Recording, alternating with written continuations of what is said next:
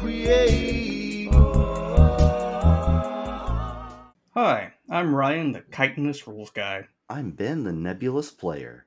I'm Helen, the scientist nobody listens to storyteller.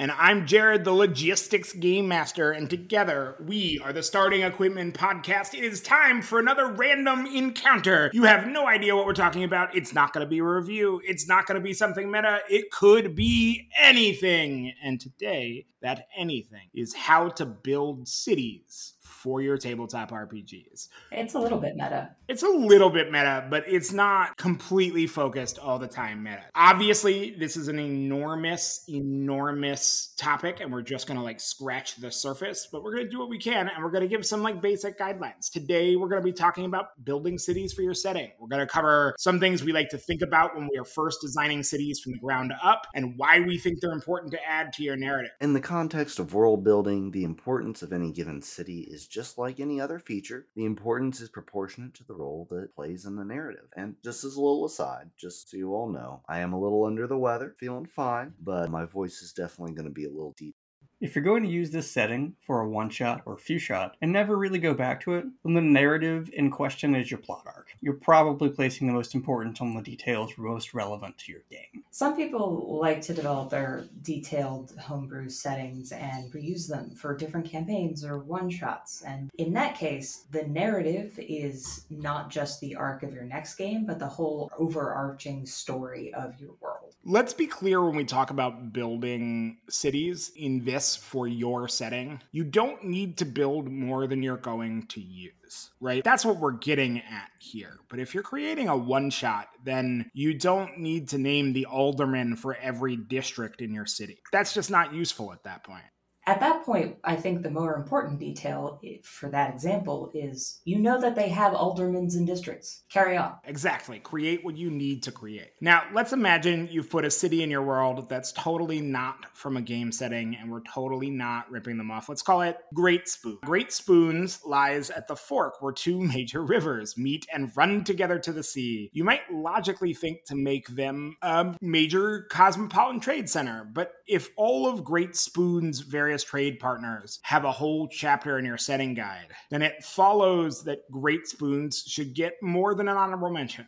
Where you apply focus and importance in your setting determines the structural balance and integrity of the whole system. Remember, world building is a concept for setting that transcends the physical location and includes the past and ongoing story of the place. This is a deep dive, but you do not need to dive this deep into every city you create. Sometimes the act of creating is the point. This episode is going to fit somewhere in the hazy space between advice and following up a story about you with a story about us, not because we want to take the focus of the conversation away from you, but because we are attempting to empathize and build camaraderie by sharing our own experiences that are related to yours. Which is to say, we hope to give you some ideas, and feel free to disregard anything that you don't believe will be useful. Are we experts? Yes! Having a podcast on the internet doesn't make us experts. Well, then maybe. No, probably no. No, Are we professionals? Yes! Maybe someday. We make no money doing this. absolutely not. Are we the boss of you? Yes! I mean, no. No gods, no masters. We are literally and figuratively not. But maybe we should be. Absolutely Okay. not. With those disclaimers out of the way, I'm sorry, guys. To our listeners, sometimes I confuse city building with empire building, and I'm just ready to take some shit up. With those disclaimers out of the way, let's dig in because this is a random encounter episode. The format is going to be a little more freeform. We're going to use questions to guide us as we go, specifically the five W's you learned about in school who, what, when, where, and why. Fuck how. To hell with that. we'll also go in a different order, but the order isn't super important. Any of these questions could go first. In fact, you're probably answering and asking each of these questions multiple times as you go through the process. For our purposes, though, we're going to try and stick to a more streamlined framework because that makes our conversation sound more natural. Why are you giving away our secrets, man? Holy crap. He's just like opening the door. Man, there's a wizard back here. Fucking keep that door shut. All right. First of all, the wizard is me, and I did it while my cat was screaming at me the whole time. Man, you all are just ruining the magic. From now on, I'm the wizard and you all are wrong. This is why I'm in charge and why I'm the boss. No gods, no masters. God damn it.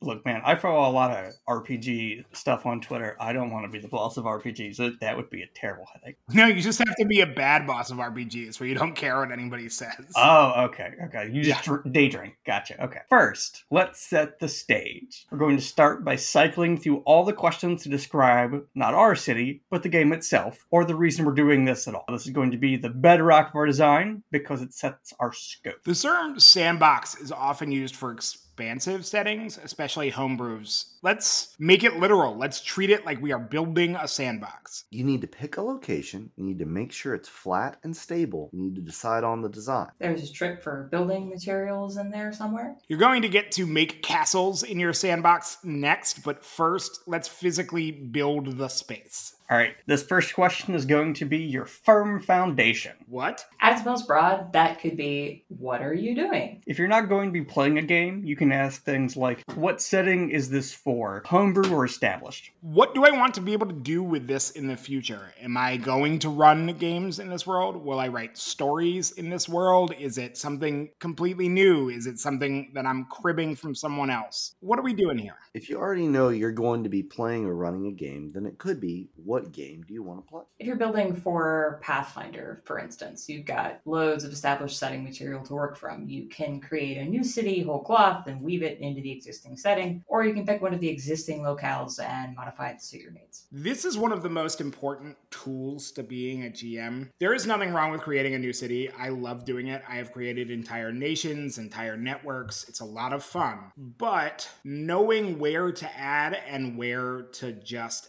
add texture is like a really important skill that you will get the hang on. Do not try to make every single location in your world if you do not have to. If you are using a system that has a good set thing or it's based off of something that has a lot of details, fucking use it. If you're playing a modern game set in our world, or even our world with some subtle differences, you might have a slew of existing cities to work from. Remember, it's still world building to start with existing material, just like in a TV show. The characters may be in New York City, but the diner they get lunch at may be a set piece that doesn't exist in the real world. It might be a diner you've created for the purpose you need. You're still fictionalizing a place or modifying an existing fiction to suit your table. I want to just like share a little story of how this happens in every single action movie set in New York City. The number of action movies that pass the Bowery Poetry Club or even go into the Bowery Poetry Club, which is a famous bar slash cafe that sort of still exists in the city, but is famous. And you see that logo all the time. As somebody who has spent a lot of time hanging out at that place, every single time I've ever seen, with the exception of like the TV show Ugly Betty, every time I've seen somebody in a movie or TV show walk inside the Bowery Poetry Club, they name it, they show you the outside, they walk in, and I'm like, it's not the place. That is not the Bowery Poetry Club. You, sir, are not there. When you are fictionalizing a real place, you should take into account how much your players know about the real place. This is really important. We have a game set in the town where three of my five participants grew up. And so when we describe places in that game, be they real, fictionalized, somewhere in between, I totally recommend that the other two players just look at a Google map and I use the real names of neighborhoods and places and streets. Whereas even if I were running it in the same town, but I was the only person who knew it well, I wouldn't say you're in, you know, old Southwest neighborhood on 28th Street. I would say, you know, you're in a moderately wealthy part of town with a giant hill on. it. Speak to your audience. Maybe you're playing Blades in the Dark,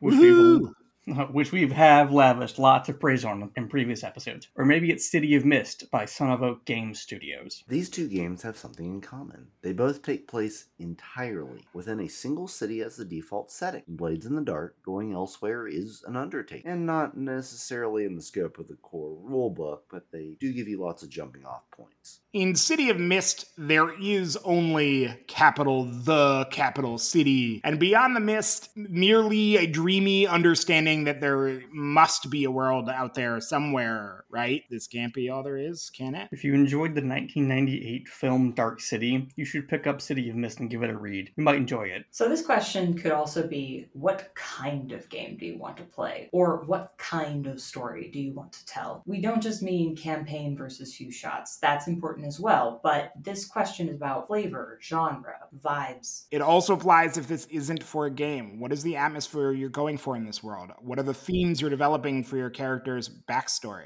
Golden Age, Four Color Comics, Metropolis, Silver Age Metropolis, and Iron Age Metropolis are three different cities. And then there's Gotham. One of the things that's like really easy to say is like, what's the tone of your thing, of your game, of your creation? For instance, if you're doing a gritty noir detective story, guess what? I bet your city has a lot more alleyways than somebody who's doing a golden age superhero story. Either way, you ask this question, you get three guesses what the answer is going to involve, and two of them don't count. Communication. The answer is communication. At this point, you might not even be running a game yet. You're still floating ideas through the group text and let everyone chew on them until there's a consensus. Or you've just realized it's October 29th, the National Novel Writing Month is in three days, in which case communication is just you swearing at a calendar and cursing linearity of time. That's still communication. You're communicating between you and whatever horrible God created the linearity of time. Next question Why? Why are you doing this? This is both the most complex and the simplest of all the questions we're going to ask today. Why are you designing a city at all? Easy answer. Let's say you're going to run a game and you want a major city to serve as the primary setting. But maybe the answer is actually because you're a player in a game that'll be starting soon and you're writing your character backstory. You want to design the city where they grew up, give it life and vibrancy, and use that baseline to help you get into character. And then there's the ever popular I'm daydreaming about my homebrew. Mm, yeah. Anyways, each of these answers gives you a scope. If you're daydreaming, then the act of creation is probably its own point, and you should go into as much or as little detail as you please. If you're going to be running a four hour one shot in the city, you should probably just focus on the places where the PCs will spend most of their time. For a campaign, though, you probably want to understand a lot more about your city. You're going to want more detail. And if you're writing a character's backstory and you need a firm idea of the place they grew up to help guide your thought process, then you're looking at a much more collaborative process with your storyteller and potentially your fellow players. For the sake of simplicity, we'll probably keep talking about this in terms of games, but those other options are still valid. We started with what, as in, what story are you telling? We've built on that with why, as in, why do you need a city? So let's continue. Where? And we don't mean where is your story set. That comes later. I mean, that's important, but what we're talking about at this point, where are you going to play? If you're not planning a game imminently, you might be able to skip this one. This is a very real question in the age of the internet and online gaming platforms, because obviously there's something viscerally satisfying about sitting in a room together with friends, sharing food and telling stories, but that's not always possible. And there's always something to be said for being able to sit on your couch with your cat in your lap and your sweatpants on and not having to drive home after. Sometimes I even play game without pants on. I mean, same. Wow, I just didn't need to know any of that. I haven't told you when. You'll never know. Now you have to wonder. Always. Your options for video and voice chat abound. Discord is probably the one we know all know best. So one of the reasons we like and recommend Discord is that when you create your own Discord server, you can add bots to roll dice specific to your game's system. Obvious caveat is that if your game is super indie and niche with a complex dice system, somebody might not have made a bot for it. But there are hundreds, if not more, dice bots out there. So you'll probably find one that at least gets close to what you need. If you're in multiple games on multiple servers that each use a different dice bot, here's a pro tip. Pin the instructions for rolling in a prominent place because otherwise everyone's first attempt to roll the night will be accompanied by a lot of swearing and confusion. If you're going to be playing a game that makes heavy use of terrain and minis, such as Lancer, and you choose to play online, you're going to want to look at a program that lets you build and share maps. We at this table have used a mix of Roll20 and Tabletop Simulator at different points, for better or for worse. And then, of course, Forum RP kids will remember the saga is told in play by post. This format certainly has some benefits for scheduling if you've got people on different time zones or work schedules, but communicating expectations is no less important. It's the difference between people who linger on the board for 16 hours of the day, running away with the game while everyone else drops off the map, and having a balanced cooperative game with a strong sense of direction. But maybe you'll get to play in person after all. Huzzah! Blah. There are still travel logistics to work out depending on whether you're playing at someone's house, your friendly local game store, a rotating series of players' houses, or, you know, a graveyard in the middle of the night. But what does that have to do with building a city or any world building at all? So consider again how we got here. What story are you telling? Why do you need a city? We're now at where are you going to play? Perhaps your answer to the first question was We're telling the story of an elite mech pilot squad in the faraway future. The second was We need a home base for the characters between missions. Ah, you're playing Lancer. Yeah.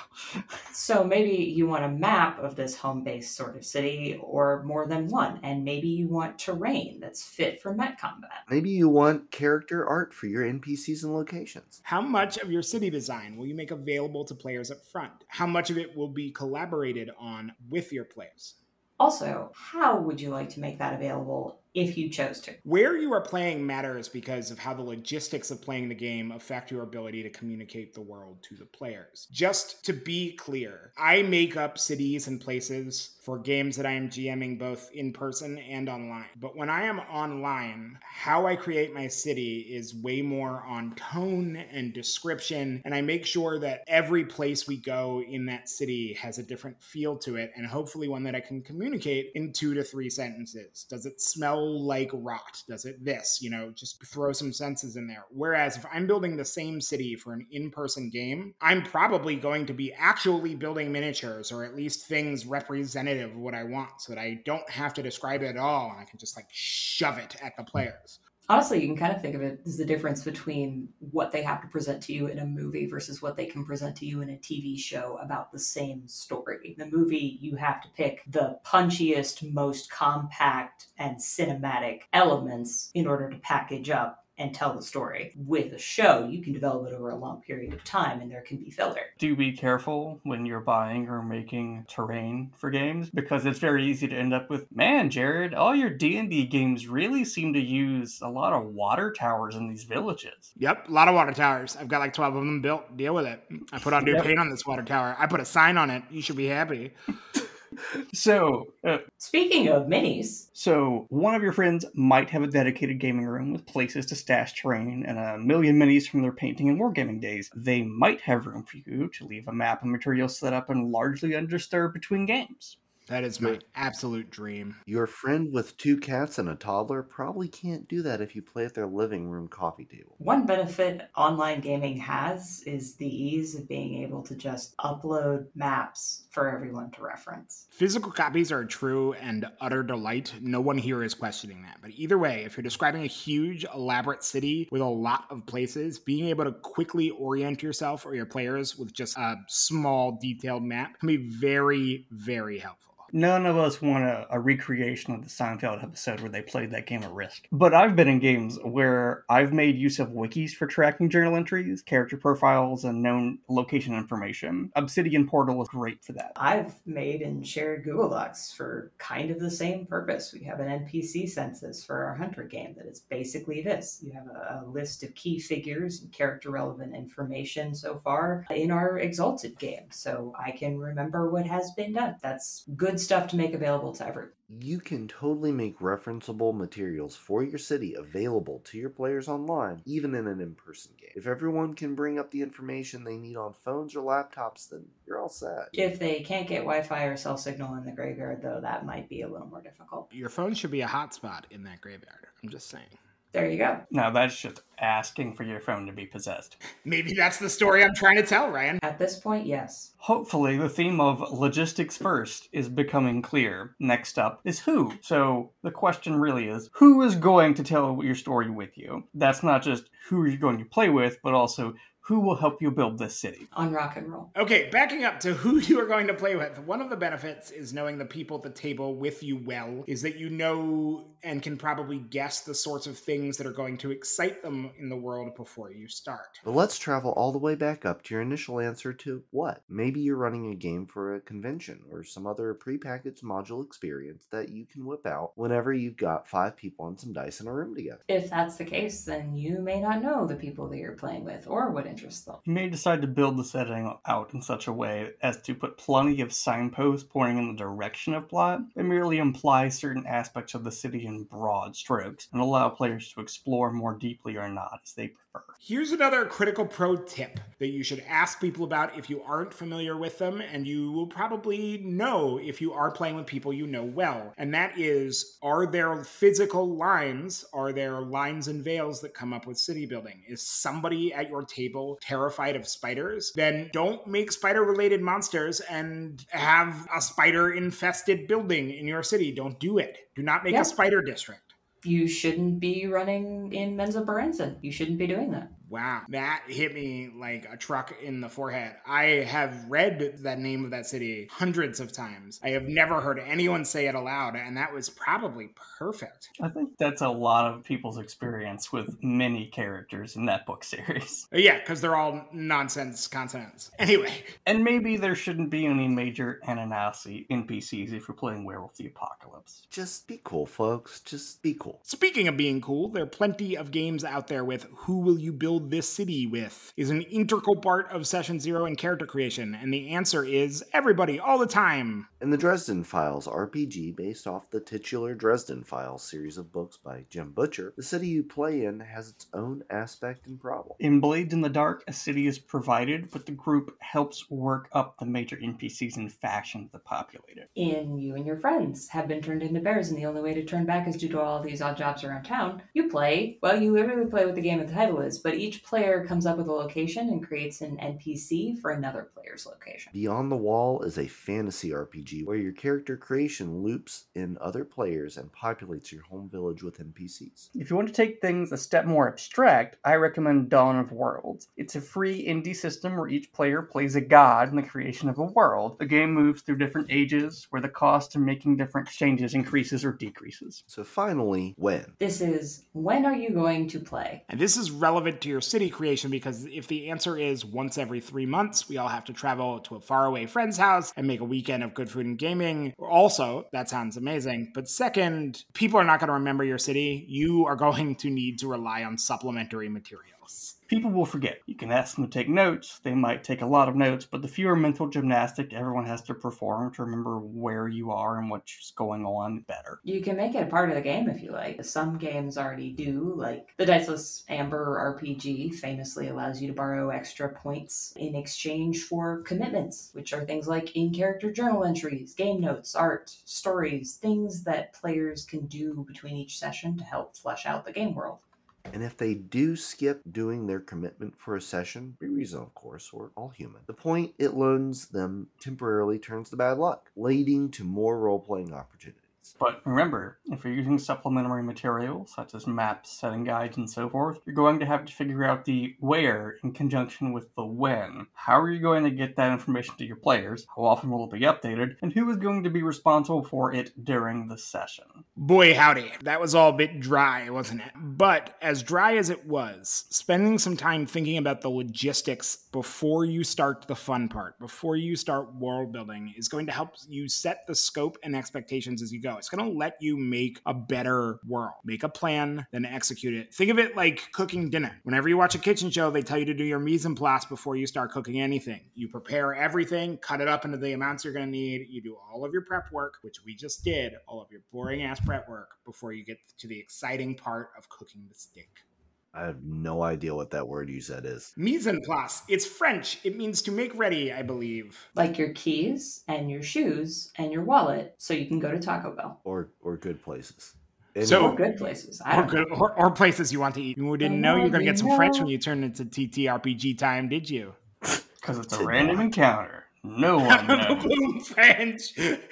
Can we put some foreign language learning in every random encounter from now on? Oh, that's my new favorite idea. Okay. Time for the fun stuff. So, you want to build a city. This time, the first thing we're going to ask is where is it? You already know what game you're playing or what type of story you're telling from doing the pre planning. Now we're going to zoom in. Follow your dreams here. Why wouldn't you? It's a story. You want to play Dinotopia's well of Waterfall City? You want to Yes. put your own waterfall city in your own setting? Yes. Follow your heart. Okay.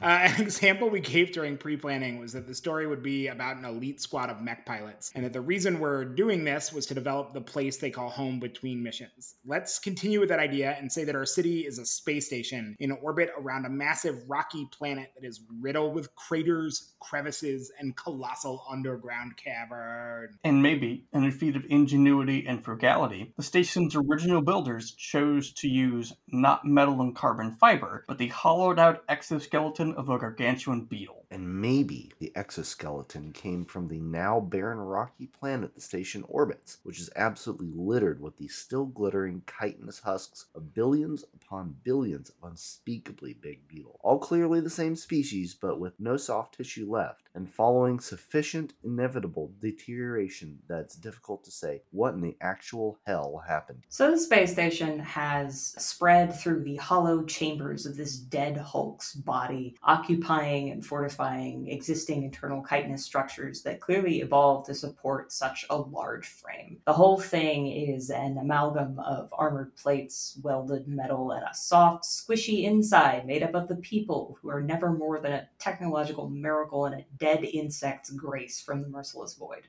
You can picture it, can't you? Maybe it's glittering green, maybe it's patterned with black stripes on a glossy cherry red. Whatever color it is, it just drifts in a continuous orbit around the planet below. On the inside, remarkably unremarkable, everyday human dreams play out, wrapped in a glass and steel, cradled by the ghost of a thing that once upon a time humans might have called God. And if you look out through the windows of the station's life support envelope into the hollow spaces of the exoskeleton, you can see hollow projections of corporate slogans and local advertisements dancing on the inside of the walls. You may live inside concrete proof that existence is more vast and unknowable than your mortality permits you to comprehend. And you may spend your contemplative hours wondering if your influence will leave a mark on as many souls in life as this beetle has sheltered in death. Before you can get lost down the rabbit hole of whether or not the existence of this station is a monument to the unassailable human spirit or to the profane hubris of a deeply mortal species in want of a god in whose eyes to spit. You see through the window next to you a familiar logo flashing on the distant carapace walls above. Good news! Granny Gingham's Pancake Hut is having a brunch special tomorrow. Everything is going to be okay.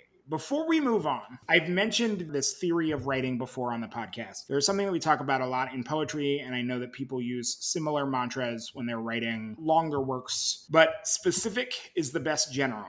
And the corollary to that, the more specific you make your thing, the corollary to that is every detail that you pick should have a reason that you pick it. If it's not adding something to your setting, don't create it. Don't put it there. It's just putting limits. But every detail that we added one by one in that thing added to the experience. And that was something that you did really quick. What does it mean living in this dead husk? What does that mean? There's a book by Brandon Sanderson called Steelheart. Minor spoilers here, super duper minor, but skip 30 seconds ahead if you care. Steelheart is set in a alternate Chicago where a supervillain has turned half of the city into complete steel. Like that half of the city no longer has concrete, no longer has windows. Every surface that was touching the grounds at a specific moment in time was turned to steel. We see that a lot because what does that mean for your setting? What does that mean for your thing? Like our main character lives in a building without windows because now it's completely made of steel. What does that do to your psychology, right? Like that that's a great character moment we see. Pick details that mean things for the story you're telling. Huzzah.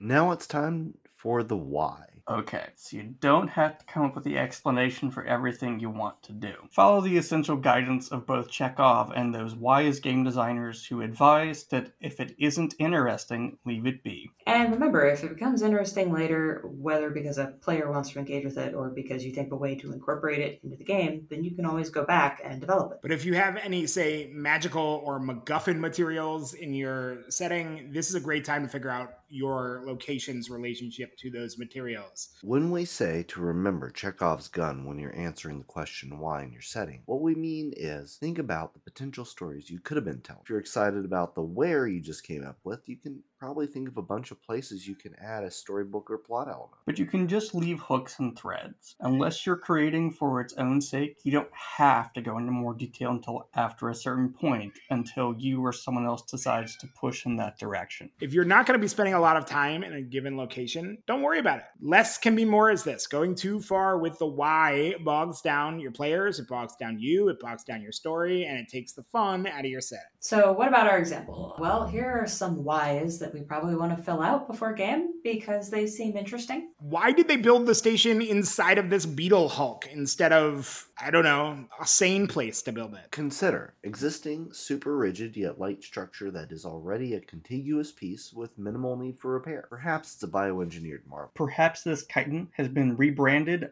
BioSteel, and either it has been or is being marketed for armor plating or material reconstruction by fabricator companies. Perhaps they can't fabricate the specific material structure whole cloth yet, so there's this dance of companies who are interested in using the stuff but discreetly trying to figure out how to replicate it with a matter printer to replace purchasing chitin in the long run. Addendum Did they have to launch the carapace into orbit and begin to settle it, or was the carapace already in orbit? On one hand, launching the carapace into orbit to build a station gives you a potential social niche for a civil engineering guild that traces back to the station builders. They built this city on rock and roll. Maybe they insist that everyone knows their place here. Maybe they collect the station taxes for maintenance. Maybe it's not all on the up and up. Maybe we just want to sing that song instead of continuing.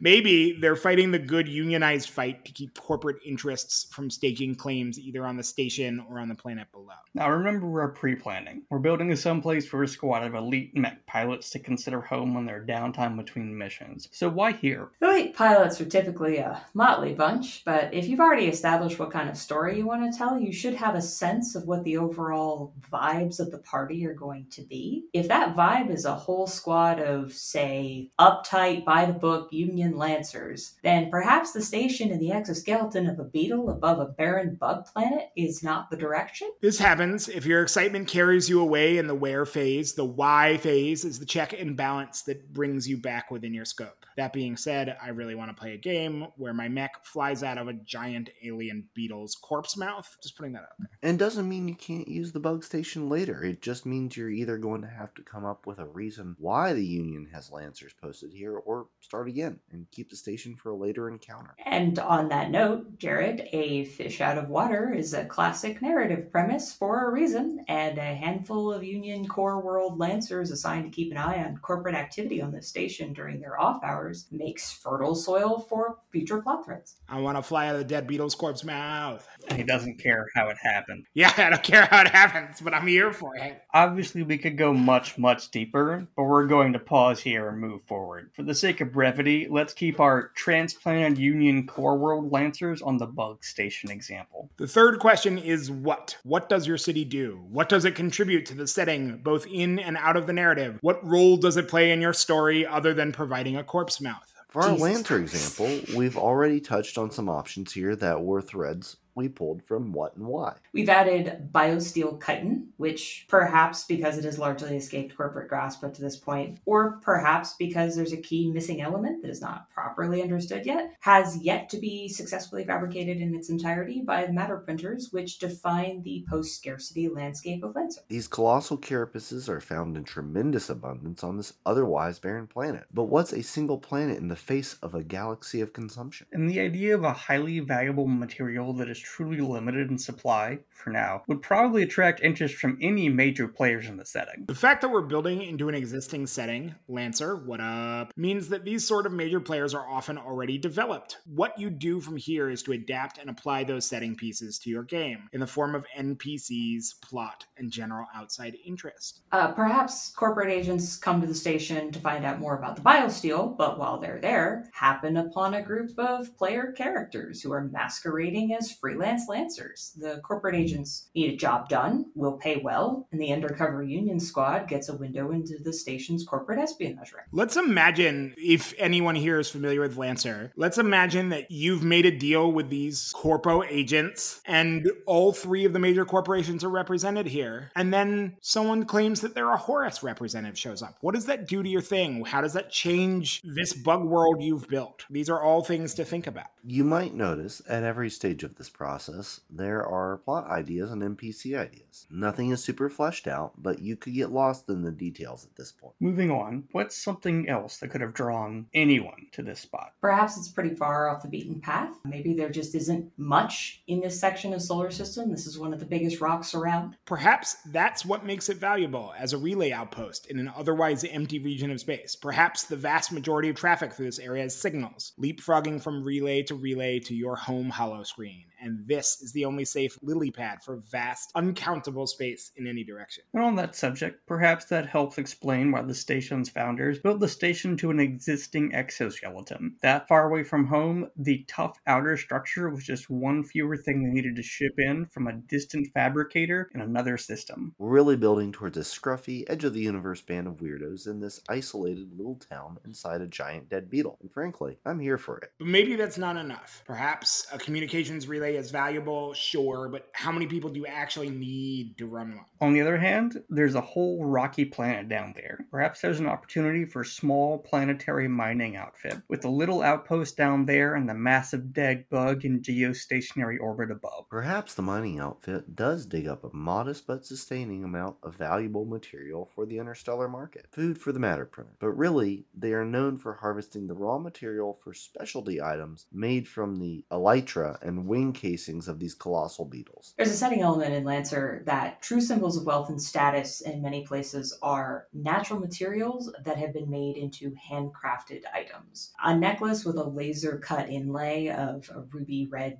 beetle skeleton harvested from a dead animal in a distant world cut by an artisan and brought to a core world would be next to priceless. Okay, so now we've got a small mining holding and communications relay. The station is shaping up to be the hub for various services service industries where the miners come to blow off steam. And oh, guess what? We have also just put in story hooks for things that go wrong and our Lancers can investigate. We now know what keeps the station sustained, and we now know what makes it unique. So we can go from there to what role it plays in the PC's lives. So now, who goes there? Whether you start with the who or the when is up to you. In fact, it should be clear at this point that the order of doing this is, well, frankly, arbitrary. But you should be asking yourself at all of these questions throughout all of your process. But at this point, you've almost certainly generated enough interesting threads and loose parts that you have a sense of where you want to go with your plot. You also can touch back on the original pre planning element what kind of story do you want to tell to help you review what you've established and what holes still need filling. A very prominent one at this point is who lives here? The story so far is that we've got a fish out of water group of elite lancers, union born and bred, deployed to the station in the middle of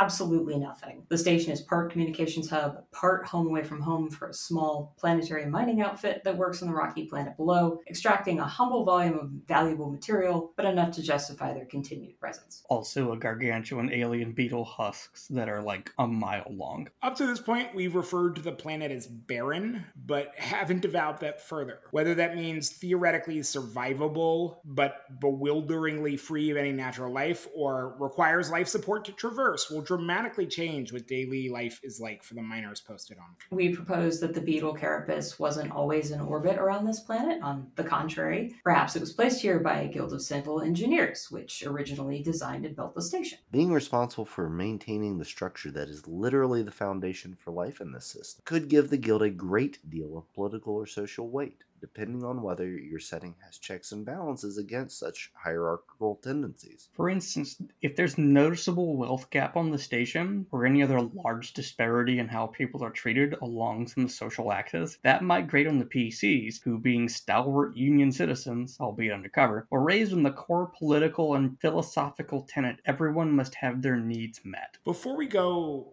deeper into the local politics of this station, which we're definitely going to do, in this story in in any city that you build, I think it is really worth your time to ask yourself two questions Who is in charge, and how has the shape and location of your city influenced who is in charge? If you investigate those two things to their fullest, you will always have an interesting city. Okay, getting deeper into the local politics of the station, we might start with the interplay between the Guild of Civil Engineers and the planetary miners, whose influence and presence are potentially both quite dominant in the station for different reasons. Businesses that have largely been able to support themselves out here by catering to off duty miners form another meaningful stratum of the social burrito, as do any artisans who previously made their business cutting and shaping those extraordinarily valuable pieces of harvested beetle chitin. And then, to top it all off, corporate agents sniffing around to find a foothold on the station that had previously not seemed profitable enough. They've just recently arrived to rock an already unsteady boat adrift above a swarm of jellyfish. And if we were going to start making NPCs,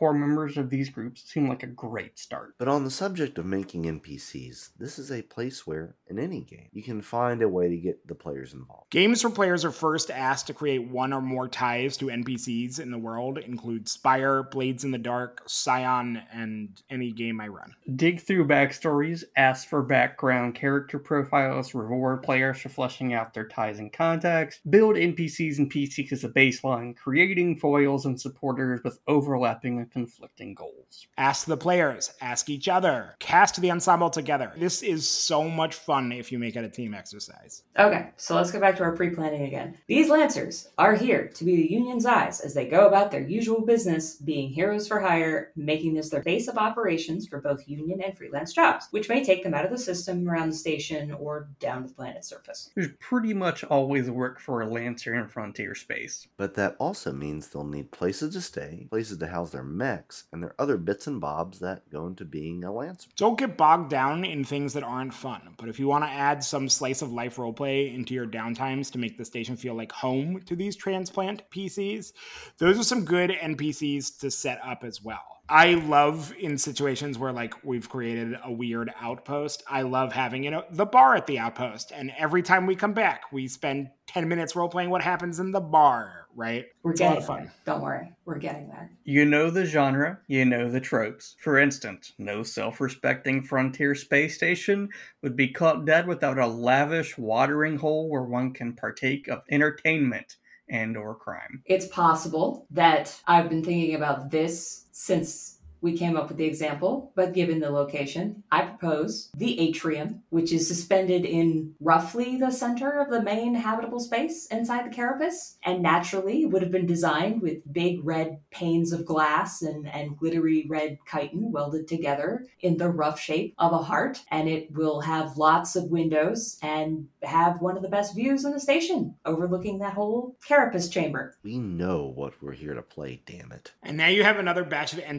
To bring the setting to life. Key staff at the atrium, and an easy locale to keep in your back pocket. Also, final note there's absolutely no requirement to have a bunch of accessories when you run or play a game. Expensive dice, custom terrain, custom minis, maps, art, so on and so forth. Do not expect top dollar professional production value when you sit down with your friends or with strangers to play a casual game. We should not have to say this, but we do. That said, if it is something you enjoy and can realistically do, do you have a friend who takes art commissions? Go commission your artist friend. Gaming and nerd communities are so rich with independent art talent, and those people also have rents they need to pay. So rather than scrolling through Pinterest for close enough, go give a real life artist some money for just right. And then, as a bonus, have a piece of art that's yours now. I've done that a couple of times. Yeah, it's a lot of fun. Last but not least, when. If you've got a timeline built into your setting, then you're going to need to establish when in that timeline the narrative you are designing will take place. You may not have a timeline, either because you're working with a setting where it's not super relevant,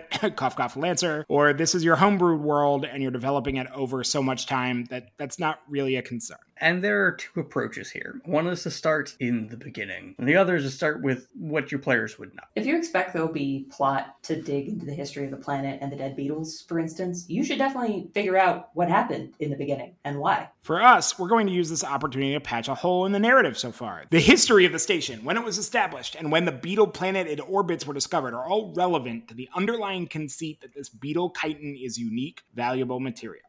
We could say that the planet was known about for a while, but not considered of any material interest until a small mining interest docked to stake a claim. We could then say that after 20 years prior to the start of the game, the station was put into orbit and the mining operation started up. Necessarily, the properties of the chitin would have been recognized prior to the decision to utilize it as a shell for the space station, but that might have been a discovery made on the planet. Backtracking to the who's who in our station, we can insert that potentially the mining outfit and what is now the Guild of Civil Engineers may have been much more closely interrelated than is presently the case, if not a joint operation. 20 years or so means that the crusty old timers who made something of the station and were potentially here when it launched may still be in the system. But there's also enough time for the first generation of children born on the station to have reached adulthood, with more on the way, laying the groundwork for schisms and social customs and values to start appearing. So, why are things advancing now?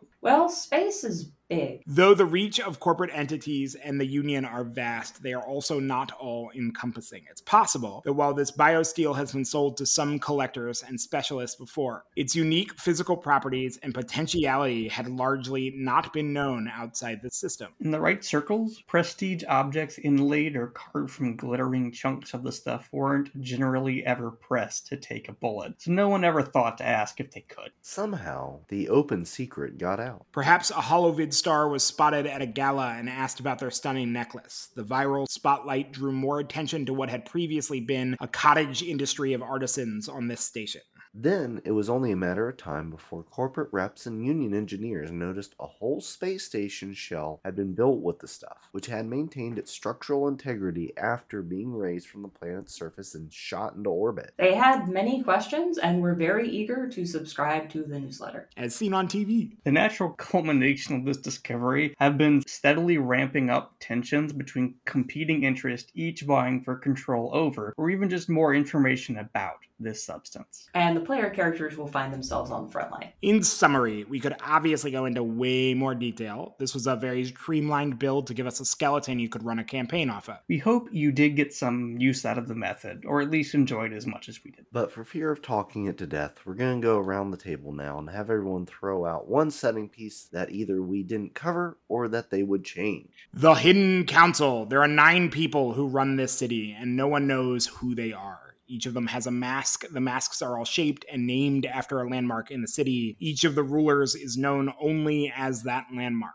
That is where they can be found on a regular basis, and they each hold their own court. Who is the atrium? Who lives there? Who has that as their mask? Who's the atrium? I must know. Particulates of the chitin shell are, of course, everywhere in the station. Human bodies have a hard time breaking them down, so instead it just puts them wherever it can. This has led to people developing prismatic sheens in their nails and hair. That is so freaking cool. Like it, like it a lot. When are we playing this again? I'm getting to it. Ben, if you don't have one, I mean, if you have one, That's obviously- yeah, it's fine if you don't have it. Yeah, I don't have one. Uh, I like the trope of the scientist nobody listens to. I watched a lot of sci-fi movies on Saturday mornings growing up. So it would be one of the crusty old civil engineers who was there when the station was built, who has spent their free time ever since digging into the question of what happened to cause literally billions of these giant beetles to one exist and achieve prodigious size on an otherwise lifeless world, and two, die here. Absolutely all of them. Dead. Just a feral scientist running around on the back of beetle corpses out in the middle of nothing. And I am not going to go into any more detail about it because I might actually want to run this at some point.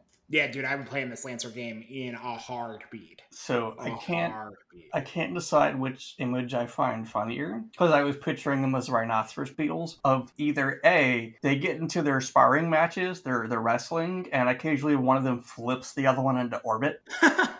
Like the mining company goes out here, and there's this planet where just there are mile long dead beetles in orbit, and like what the fuck? Or them attaching rockets to the exoskeleton of one on the planet to lift them off, and as it like flies through the air, it, it's you know hollow little legs are just wiggling behind it. I don't know which which image I find funnier, but both of them are pretty funny. Funny in that existential kind of way. yeah, funny, but in a way you could absolutely build a campaign off of it. Yes, Yes, definitely a lot of I have to laugh at this, otherwise, I'm going to become very aware of my own mortality very quickly, and I, I don't feel comfortable with that right now. Yeah. Well, I'm Ryan, the chitinous Rules guy. I'm Ben, the nebulous player. I'm Helen, the I forgot to come up with a name for the space station storyteller. And I'm Jared, the oh my god, who is the Atrium Game Master. And together, we are the Starting Equipment Podcast. Thank you for listening and have a great night. P.S. Corpse Mouth and Social Burrito are band names. I'm calling them right now. Done. Oh. magic we make with the stories told in this world we create.